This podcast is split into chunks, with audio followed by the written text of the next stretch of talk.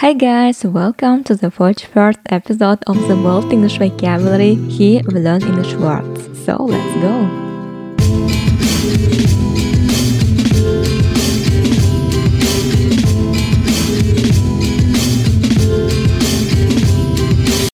Всем привет, меня зовут Чинчи, и мы продолжаем разбирать английские прилагательные, выражающие моральные качества. В прошлом выпуске рассмотрели прилагательное thunder. Обычно его переводят как «мягкий». А до этого мы рассмотрели похожие прилагательные. Это «mild» and «gentle».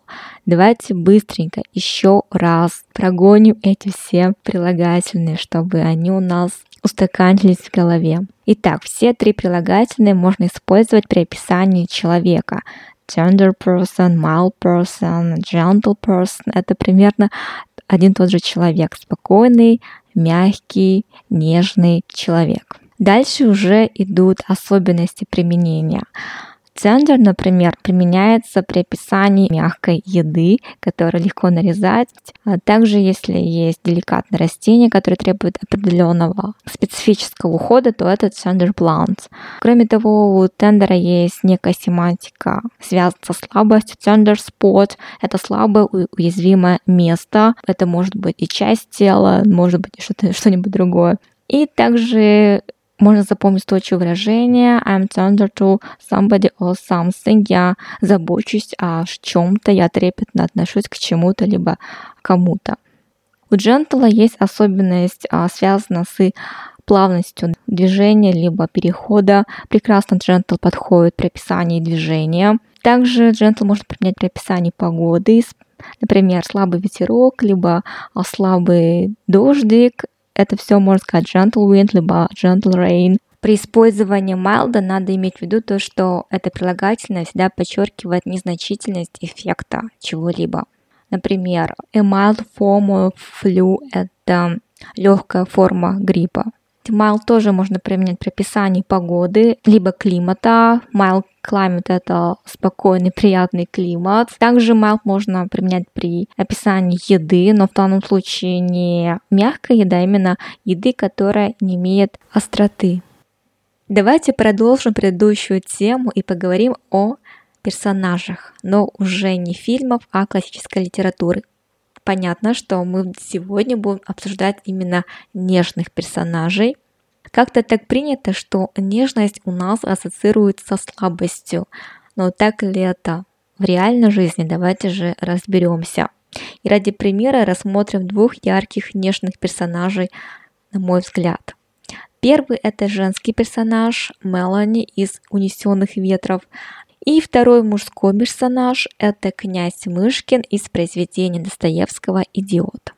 Начнем с Мелани. Я недавно дочитала книгу «Проект счастья» Гретхам. Довольно интересная книга. Кому интересно, она в ней пишет, как в течение года можно в свою жизнь внедрить те привычки, которые делают твою жизнь насыщеннее, интереснее и счастливее. Так вот, в этой книге подробно описывается жизнь монахини Терезы.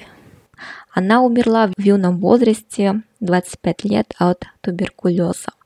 Чем она интересна? Тем, что в течение своей жизни она была веселой, жизнерадостной, позитивной, нежной. И таким образом своей теплотой озаряла всех, кто находился рядом с ней. Все смотрели на нее и думали: «Боже, как же это ей все легко удается». После смерти Тереза оставила свои личные дневники, и те, кто прочитали их, поняли, что это все ей давалось нелегко. Например, она описывала монахиню, которая очень ей не нравилась, скорее всего, она ее просто бесила. Она делала все, чтобы перебороть эту свою нелюбовь к ней, и решила, что будет вести себя так, как будто бы она ей нравится больше всех. И действительно, во время похорон эта монахиня, которая ей не нравилась, выступила перед всеми и сказала, что не знаю, как вы, но я точно знаю, что меня она любила больше всех. Итак, главный вывод из всего этого заключается в том, что быть легким человеком трудно, а быть трудным человеком очень просто. И знаете, меня сейчас не покидает мысль, что Мелани все прекрасно знала, она просто терпеть не могла Скарлетт, но все-таки вела себя в рамках приличия, как настоящая леди, как Ред Батлер завещал, и от этого, в принципе, только и выиграла.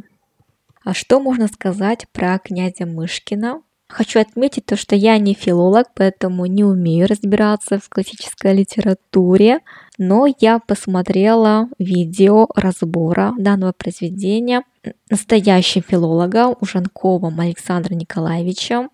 Видео в открытом доступе, поэтому можете также посмотреть его. Итак, Александр Николаевич говорит то, что князь Мышкин выступает в образе Христа.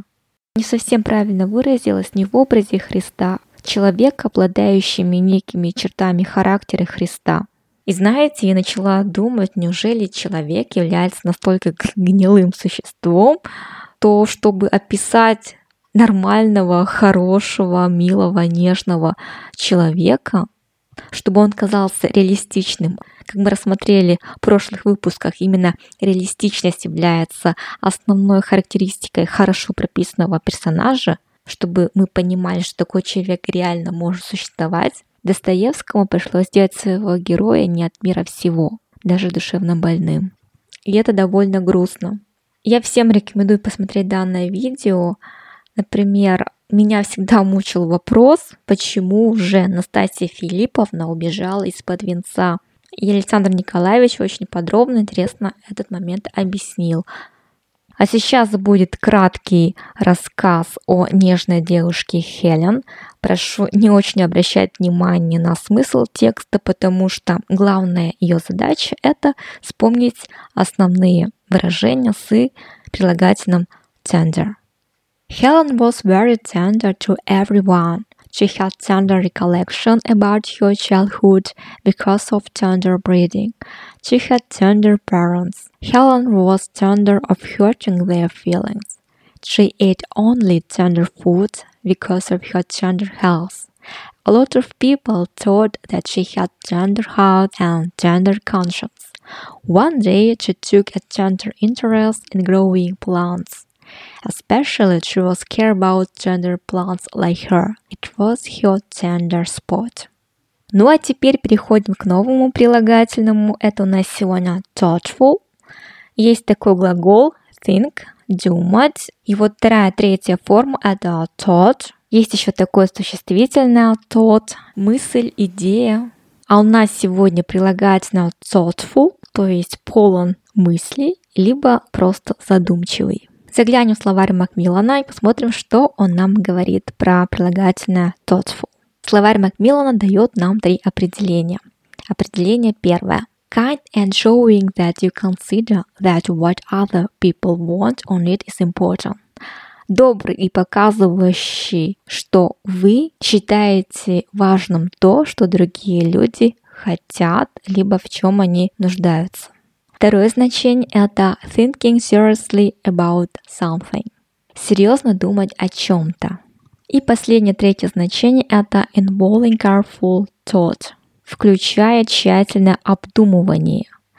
Не совсем понимаю, чем отличается второе и третье определение. Вроде там и здесь глубокие, серьезные раздумывания о чем-либо. Но давайте же посмотрим примеры использования прилагательного thoughtful. Может, мы заметим эти различия. Итак, первый пример – задумчивый взгляд, thoughtful look. Задумчивое выражение лица, thoughtful expression. Вы можете сказать I saw how he walked with thoughtful look and thoughtful expression. Следующий пример. Вздумчивая работа, thoughtful work. Задуматься, to become thoughtful.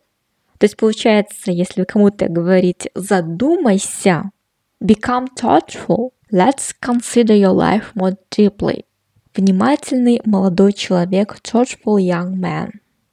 Заботиться о других, to be thoughtful of others. Видите, сколькими разными способами можно сказать фразу заботиться о других. Это не только to be care about others, но также и to be thoughtful of others, также to be tender of others и так далее. Содержательная лекция Thoughtful Lecture. Книга рассчитана на серьезного читателя.